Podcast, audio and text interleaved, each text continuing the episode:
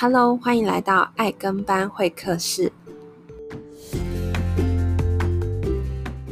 嗨大家好，欢迎回到爱跟班会客室，我是 Lindy。诶，不知道大家最近啊有没有看到很多的新闻，就是一直在讲加密货币。那当然我知道我们的爱跟班会客室其实之前已经有邀请还蛮多加密货币的大大们来跟我们用很简单的方式分享说，诶，到底什么是加密货币，什么是比特币，甚至我们之前才在聊 NFT。可是我知道很多的朋友其实对于这一块还是很陌生，包含我周遭其实有好多朋友跟我说，诶，最近很多人在跟他们讲说，诶，现在逢低买进正是。好时候，因为去年的时候，加密货币比特币曾经一路飙到。一颗快要破七万块美金，那现在其实又掉下来，大概是三万五到四万二左右，在这个区间浮动。所以很多人开始在想说，那是不是说在现在疫情这么不稳定的时候，也要帮自己赚一些塞卡，然后开始有一些投资。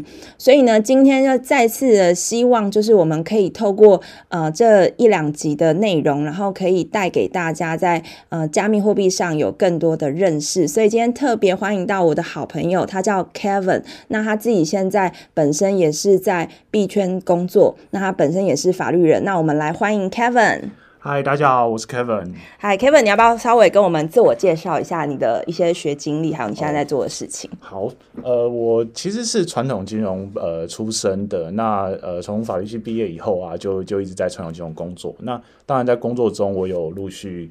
呃，有有一些进修，然后有拿到律师的执照。那但是其实主要的工作在大概两年前都还是维持在传统传统产业跟传统金融。那但是在大概两年前开始跨到币圈以后呢，觉得哇哦，这是一个很很酷的环境。那有很深的池，呃，水很深。没错没错，对，就是、因为一个传统的法律人，其实包含我自己学法律的，嗯、我其实进到币圈我都好不适应哦。呃，对，没错，因为其实法律人其实相对保守，非常非常的保守。尤其台湾对于加密货币，其实还没有真正明确的，不管是主管单位或是相关的法规。是，呃，就就像早期的丛林法则的感觉，就是丛林法则是什么意思？丛林法则一部分就是，呃，你进到丛林，你不会知道你会遇到什么，然后，呃，你要靠自己的实力，然后要。所以，我们是小白兔吗？还是可以可以这么说？然后你要面对靠自己的能力面对所有的困境跟危险啊。那其实像像这样，因为我知道我们在听的有一些可能是执法人员或是法律人啦。嗯、那像我们自己在一个传统这样子法律训练下来的人，然后我们进到这样子加密货币，或者我们在看待加密货币的世界，我们应该就是你是怎么去调试你自己，就是面对很多的不确定。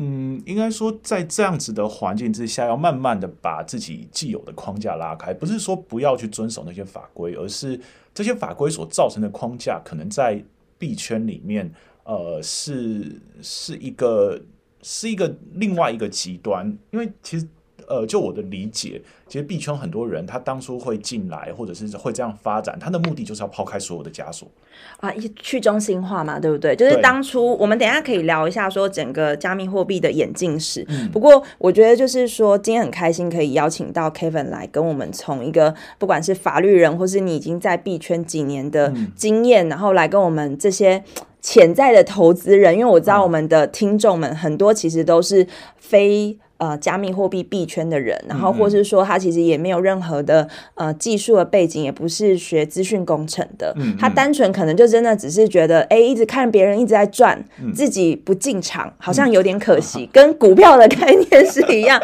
想说是不是应该要逢低买进啦？所以我们今天想要特别邀请 Kevin 来跟我们聊。所以你现在的工作就是一样是在加密货币里面，只是你一样是用一个法律的身份。是是，我从事跟法务法遵。然后一些跟主管机关互动的过程当中，因为呃，主管机关毕竟就是代表的法规，所以呃，一一个法律人角色从这边切入，我觉得是一个还蛮蛮不错的一个管道进来。然后呃，在这样的过程当中，我也慢慢去理解。所以我觉得呃林迪今天邀请我来，也是一个还蛮蛮不错的是。我用刚好短短两年的经验，当然我不是十几年的币圈人，所以我这两年的经验，也许可以给还没有进来的人一点一点参考说，说哦，我怎么去看这些事情。当然，呃，回过头来两年，可能也都只是我自己很主观的理解啦。那没关系，我们这个节目就是完全不客观。OK，因为你知道客观的话，就只能讲一些很光冕堂皇的话。那大家其实去很多地方都可以听得到。可是我们这边其实就是很希望可以邀请到比较真实，因为我觉得我我们今天之所以就是我自己想要开这个 podcast，其实也是很想要用我们自己的立场，因为我觉得我们既然是一个法律人，然后我们在看待这样子的一个创新的产业，我觉得一定会有一些冲撞。那我们也一直在这个过程中一直在拿捏，我们到底要怎么做。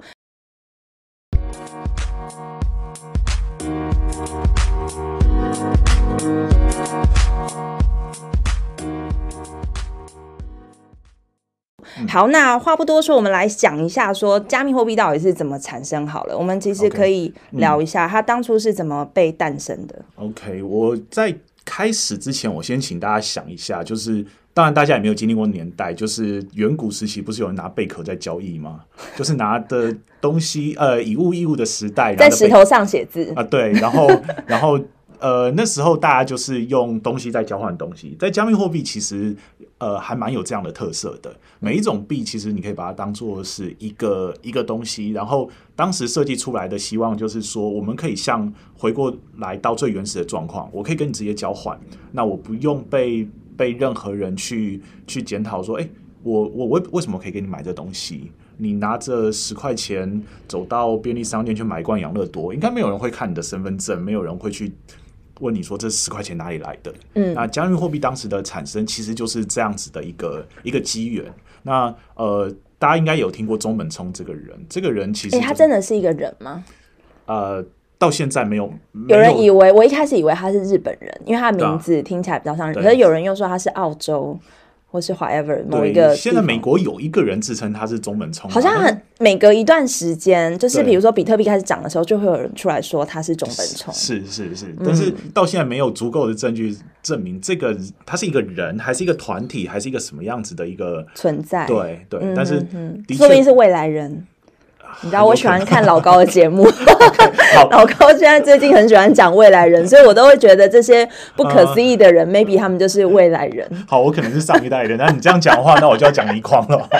倪匡有很多未来的人回来，或者外星人之类的。对，所以就是反正有一个号称是中本聪的人，对，然后他就在二零零八年的时候，在一个资讯的呃论坛上面提出了一篇。呃，在当时其实没有很多人重视的一篇论文，他论文的标题呢叫做“一个比特币，然后一个点对点的电子现金系统”。要就是我觉得可能我自己法律背景的人，所以我对这些词抓的定义要很精准。那那个现金的概念，就像你口袋里的现金，你钱包里的现金，它不是你放在银行里面的一些数字。嗯，对，那。那这样的一篇论文当初出来的时候呢，大家完全不在意。可是后来慢慢有人去使用它，使用它去尝试它所解释的这些这些逻辑，发现哎，的确发生了一些很有趣的状况。比如说买披萨，对不对？对，就是披萨好像是第一个上新闻的的现场交易。要不要讲一下披萨？因为很多人其实不太知道为什么会有什么披萨日啊，或是。比特币里面在讲披萨，这个故事其实还蛮有趣的是，是因为当时大家听过比特币，但是从来没有人用过。然后有一天，他们就就有人走到披萨店，跟披萨老板店老板说：“那我可不可以用比特币跟你买？”那那时候我记得比特币的价值还零点零几块美金吧，好羡慕哦，对，很羡慕。然后那时候披萨店老板想说，嗯，我是不是遇到一个怪人啊？嗯，好了，没关系，反正也不过就两个披萨嘛。所以那个人好像就用了不知道几万颗的比特币跟他买了两个披萨。哇，披萨店老板财富自由了。对，那如果大家因为大家其实不知道这个故事的真实性，或者是。当时后来老板有没有把钱花掉？如果没有，对那那个老板可能把私钥弄丢了。哦，对对对，这个老板很难过。对，然后可能他现在就想说，如果当年我怎么样的话，对对对对对对，所以这这其实是呃，比特币在当年第一个被大家拿出来讲的故事。嗯哼，对。那在那个故事当中，其实反映了一个很重要的事情是。他付比特币的这个过程当中，其实不需要经过任何人的同意，它就像你口袋里拿出来的现金，哦、只是利用你呃每一个人的手机，手机对手机的直接操作，中间不经过任何。对，因为他讲点对点嘛，所以他等于是跳过了一个中心化的一个机构，比如说银行。是是是，是，是，嗯，那不管是银行，不管是像现在大家其实很熟悉的电子支付，你拿着像 Line Pay 接接口支付这样的的系统，其实中间它背后都有一个一个中心化的机构在在看你的交易。所以它跟游戏点数最大的差别就是，游戏点数它还是有一个公司嗯去控管这些点数。呃，对，可以这么说。呃，可能跟游戏点数还有另外一个差别是，游戏点数比较不是一个呃，可以在其他环境去去循环的。嗯、那游戏点数只能存在游戏内，你那个点数甚至有些游戏可能只能。自己用还没有办法做交易，就不能跨平台去使用。对，对嗯、那区块链的好处，在区块链上所发行的币，它现在开始，只要任何人有一只手机，那你下载一个 App 或者是一台电脑，你装了一个应用程式，你就可以跟别人开始做交易了。所以就有点像你在使用电子支付一样，我我给你扫个条码，只要我们用同样的一个 App，甚至到了区块链上，你只要用同样的一个公链，我就可以付款。我把我的、哦。我口袋里，我的钱包里的的比特币直接转给你，嗯，那这中间当中不会有任何人可以来问我说，请问你是谁？嗯，请问你这些钱哪里来的？对，那这这个其实就是最最初始币圈的发展，而且是呃他们想要创造的一个一个他们认为的一个大同世界。所以台湾也是近期，因为虽然说。中本聪他发表了这个论文，然后二零零八年到现在，嗯、可是其实好像近近几年也才听到有在台湾有听到相关的东西，是因为有外国的人，然后再把他带回台湾，然后开公司，然后开始有这些的交易吗？嗯，我觉得其实呃，包含像我们公司，或者是其实早期有蛮多在。在台湾的人，他们其实在国外已经发现到这样子的一个一个技术，或者是这样的一个一个系统。那所以大概在其实我我自己的观察，大概在一五年，呃一五年一六年的时候，开始已经有人引进引进过来，引进到台湾了。当时呃也有蛮多的呃提供虚拟货币服务的公司，那包含是钱包，包含是交易所。那只是到现在，当然有一些时代的演变。那但是从那个时间点，已经开始有小众接触到这些。那在二零一八年的时候，因为世界上对比特币的的认知就越来越越清晰了，所以一八年的时候，其实算是台湾呃第一波爆红的时机。了解，因为我也是一八年的时候进到币圈，可是我坦诚，因为站在一个法律人的角度，我其实是一种看戏。嗯，就是因为那时候比特币最高，我那时候进去最高也才到两万，是。然后呢，不知道是我带衰还是什么，就是一路就是在我眼前，就是跌跌跌跌到一万二，然后八千，然后甚至我看到三千，是。然后我心中有一种雀跃，觉得说，你看吧，这个大家打造出来的一个泡泡即将要破灭了，因为对我们来说，这些根本。比特币的背后，这些数字的背后根本没有任何东西在支持着他们。比如说，没有政府，没有人 guarantee，就是这些东西为什么一颗比特币可以价值三千或是三万块美金？是。所以站在我当时这种愚蠢的心理的立场，我就会觉得说，就是这一切就只是一个被编织出来的一个神话，然后它即将要结束了这样子。殊不知，就是当我呃慢慢的远离这个圈子的时候，它又回来了。所以我就想说。一路看它变到去年快七万的时候，我又有点后悔，想说我怎么错过了那三千？好，不要这么说。我觉得其实大家都 都有这种心态，包括我，就是我也觉得一开始接触的时候，就觉得嗯，这是什么东西啊？为什么就不过在网络上，而且不是哪一个？我我我当时还是很停留在中心化的思考，没有一个机构，嗯、没有一个团队再去支持这个价值。你说现在大家使用的？的啊，在台湾用新台币，新台币背后可是有国家，可是有央行在支撑这整套呃经济系统。对，有保险，然后钱存在银行里面，呃，我也不怕银行倒掉，我也不怕银我在银行的账户被人家盗用，因为呃有有一定的保险保障嘛。对，可是比特币到底后面是谁？连发行的人到现在都还不知道是谁耶。对呀，对啊，所以我我觉得我跟你有一样的想法，就是。这这到底是什么东西？好可怕哦！嗯，可是现在我觉得在币圈有另外一种声音，或者说我慢慢听到理解这个声音，其实它有一个说法还蛮蛮有趣的，就是但现在很多人认为比特币是数位黄金。那回过头来想一下，当年的黄金，黄金可能是人类最早开始认定一种价值信仰的一种一个一个媒介。说真的，黄金在工就是科技或者是工艺上的应用，它当然有一定的价值，可是价值非常非常低。嗯，坦白说，它就是例如说导线，然后例如说一些呃艺术品，对。可是这些的价值除了像导线以外，就是呃那个那个可能是化学物理，那个那我不太懂。好，但是实际上在艺术品上的价值也都来自于人的信仰。对。那这个时候，呃，为什么你愿意在银楼买？一克拉，呃，不是一公克的的，或者一钱的的金金币，一个金的戒指，那是因为你觉得它有价值。哦，所以回到就是我们对于这个东西的信任是 trust，因为我们常常会在呃加密货币或区块链一直谈到我们的共识。是是，所以其实这也是当初大家慢慢可以接受比特币的原因是，大家相信这个东西是有价值的，所以。嗯呃，这些价值来自于什么？来自于信任，不来自于任何实际上的的货物的，或是政治啊，政治或是国家这样子。对对，对，那所以、嗯、呃，很多人的会在讨讨论比特币的时候，会提到当初从呃，好像是美国尼克森总统把呃货币从呃，就是美金的价值从金本位换到美金本位。没错没错。对对，可是这个时候我们在比特币的世界里面，它其实也还是。呃，拉回到类似金本位的思考，让大家相信这个东西有价值，所以所有的东西来自于信任。那所以，呃，我们信任有价值，我们愿意使用它，而且我们呃，对于这个东西这样子的一个交易制度不受监管感到安心。真的，真的就是很多人的，因为我觉得，尤其是像现在乌俄战争持续嘛，那你会看到很多包含俄罗斯的有钱人、嗯、富豪，他们也把钱都转换到加密货币。我记得那时候刚开始开打的时候，他们的在加密货币上的那个数字，好像呃，他们的交易。次数反而是过去的好几倍，没错，然后全部都流到，比如对其他国家的交易所这样子。当时还听到，呃，就是呃，加密货币里面有一个叫泰达币，它是一个等值一块钱美金的一种币，可是，在当时。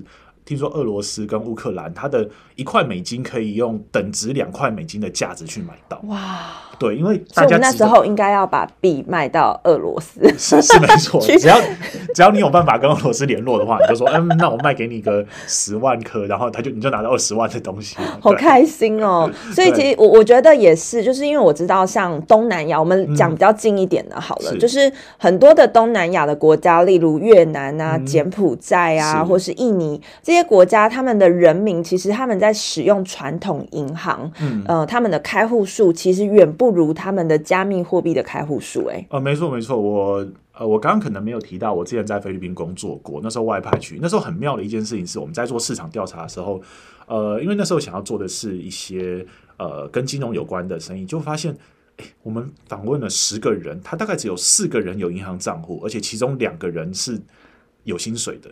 那其他的银行账户可能就是开过以后，曾经有工作过领薪水，然后后来就没再用了。嗯、对，因为他们很习惯的把钱放在这一口袋。他们，嗯，我不敢说是不信任金融制制度，可是呃，他们也没有这个需求在。哦，可是他们现在反而就是还蛮喜欢开加密货币账号，因为我知道在台湾的有一些的外劳、嗯、外籍劳工，他们不是都要定期把钱汇回去？啊、是是，他们现在就透过大家有看过新闻在讲有。B B T M 就是比特币的 ATM，嗯，他们不其实不是那个 B T M，它本身它是中性的一个机器，嗯，它不是专门拿来洗钱或诈骗。我发现很多的。呃，外劳他们其实反而透过这个 BTM，嗯，然后让他们可以把钱就是汇回去他们的家乡，也也不能说家乡，就是说他们在呃网络上，他们在加密货币的的钱包，嗯，用这种方式做一个资产的转移，这样子。对，没错，因为的确就如同刚刚讲这件事情，就是只要我跟你呃讲好了，我就可以把钱转给你了，而且手续费好低哦。哦对啊，现在很低，就算其实走呃有一些听起来比较。呃，就是网络上有说很高的手续费的的价的的虚虚拟货币的那种链种或什么的，但是其实也都比正常的金融机构低非常多。对，而且不用经过什么审核啊，是或是等待什么 D 加一、D 加二。呃，加密货币其实蛮快的。对，其实很多时候问题在于，呃，你说等待，也许也也是可以等，可是呃，像一个外籍劳工，他在台湾，他可能来刚来，人生地不熟，那他怎么样去银行开一个账户？对，那开完一个账户以后，每次汇钱，那他告诉你说，哦，这个月只能汇两万块台币。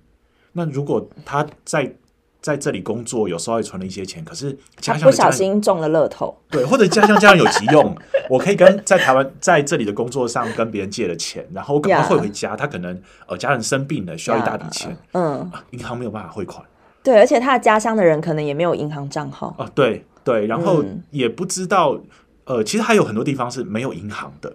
对对对，我知道。那时候在菲律宾还蛮蛮有趣的一个地方是，他们的当铺比银行多。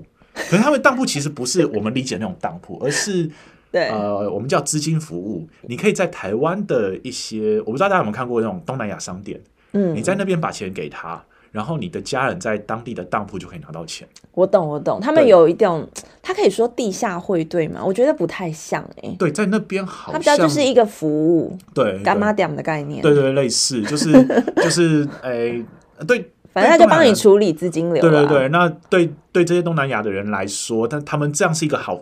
方便，而且是不用太太复杂的一个一个系统。对，我觉得还是要看当地文化。当然，在我们这种比较嗯金融单位比较高度的监管，然后法规比较健全的国家，嗯，我们可能就会把它觉得它是一个洗钱的行为。是，可是对于当地的人来说，它是一个日常啊。呃，是啊，是啊。对，因为他其实就是只是想要拿到钱，然后想要可以好好的就是过生活这样。对，没错。所以在这样的环境里面，其实。呃，虚拟货币的发展其实也也非常的快。对，我知道，像在一些中东国家，他们其实，在加密货币的发展速度，其实也是走的蛮前面的。嗯，对，没错，因为中东那边其实当然还有另外一些政治上的问题，因为这地缘环境什么的，所以加密货币，呃，我我稍微讲的这种不被人人监管，它来自于信任的一个系统，会比呃被政府所提供的，不管是像前阵子好像听说是土耳其的。呃，就是土耳其币的暴跌，就是，嗯，然后或者是呃，我在交易的过程当中，我必须我没有办法使用我我的国家货币，我可能要弄到美金，我要弄到欧元才有办法交易。嗯。那这样子的一个过程当中，对人民来说很容易产生一些焦虑，因为我每一个交易我都受到控制。对，没错，没错。嗯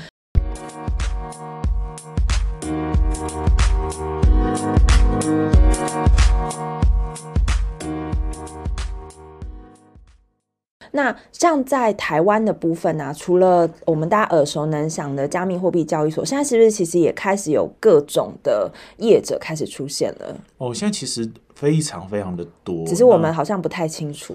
对，呃，对，可以这么说，就是其实加密货币它可能有的产业相关的的服务有几种，一种是呃，像有点像银行或证交所的这种呃中所谓中心化的交易所。可是有很多的服务业者是让大家呃，例如说一些特殊的金融呃衍生性金融商品的交易，或者是他提供呃加密货币的钱包，让让你可以自己更安全的保管的加密货币。因为我刚刚讲，你可能是呃放手机下载个 app，可是大家也知道手机 app 很容易被被骇客被呃被人家中了木马或什么的。嗯、那他提供一些呃解决方案，让你可以。更安全的保存你的你的虚拟货币，你换来的东西这样子，嗯，对，所以它有可能只是一个技术的提供者，是，然后或是一个平台，然后一个媒介这样子，对，所以甚至就是我们说 BTM，它其实就是一个机器而已。嗯，没错，对，它就是提供一个交换的一个媒介。那你交换很多时候在中心化的交易所里面，你它就像银行一样，你受到非常多的、嗯、的的要求，它必须要。做实名制，必须要检查你的资金来源。可是，在 BTN 或者是很多服务的提供，他呃，他不做这些事情，那他只是纯粹提供一个交换的媒介。嗯，对，现在这样的的平台也越来越多了。虽然我们知道，就是台湾的法规现在也开始要管控这些人，嗯、就是说不是只有业者，包含说像这些提供呃存放呃加密货币的。载体的这些公司，嗯、然后或是说像 BTM，或者甚至是个人在做加密货币买卖的，嗯、他们现在在今年的七月一号开始，嗯、他们也都需要做相关的法遵嘛？对，那个全名叫做洗钱防治的法令遵循声明。那这样的一个声明，其实代表着呃，法规现在要求这些业者呢，他都要呃。把相关的洗钱防治的制度建好，而且是要向主管机关去告知说，哎，我们的确建好了，我们甚至有请会计师来帮我们做查核，这样这样的一个声明。那这个在呃今年来说是一个对呃所有加密货币业者，相不管交易所或非交易所都非常重要的大事情。不过我觉得这一块就还蛮矛盾的，就是说。嗯既然去去中心化是整个区块链或者加密货币一个很重要的一个概念，嗯，那可是我们现在又要用中心化的方式去管这些去中心化，嗯，所以我相信到时候还是会有一些去中心化，尤其是它可能是国外境外公司，他可能就觉得 OK，那我就不要在台湾设立公司，反正这种东西我跨境其实很容易啊。嗯对吧对？OK，好，那其实呃这一集很开心，就是跟 Kevin，我觉得我们从就是呃 Kevin 现在在做的事情，然后让我们很轻松的知道说整个加密货币的发展史。我知道很多人他们可能在这一集之前，可能真的还不太了解，就是到底加密货币的诞生，然后一直到呃什么披萨，然后现在的应用，嗯、我觉得很开心，我们可以这样子呃透过这个短短的时间，然后跟大家聊。那我们下一集我们。马上就是会再帮大家上一集，是想要跟大家聊所谓的，因为刚刚 Kevin 有聊到说，你过去是做传统金融啊，是的，是呀，所以我们也想要知道说，呃，传统金融跟加密货币之间最主要的差别是什么？然后甚至是大家最在意的就是，那我到底可不可以把钱放进来？我什么时候可以把钱放进来？我真的常常被问到这个问题，我都觉得很可爱。所以我问题啊，是不是？我觉得下一集我们来好好聊聊。好，我们来聊聊怎么赚钱，大家一定要好好把握一下。好哦，那。我们先谢谢 Kevin。OK，好，谢谢大家。好，大家下次见喽，拜拜。拜。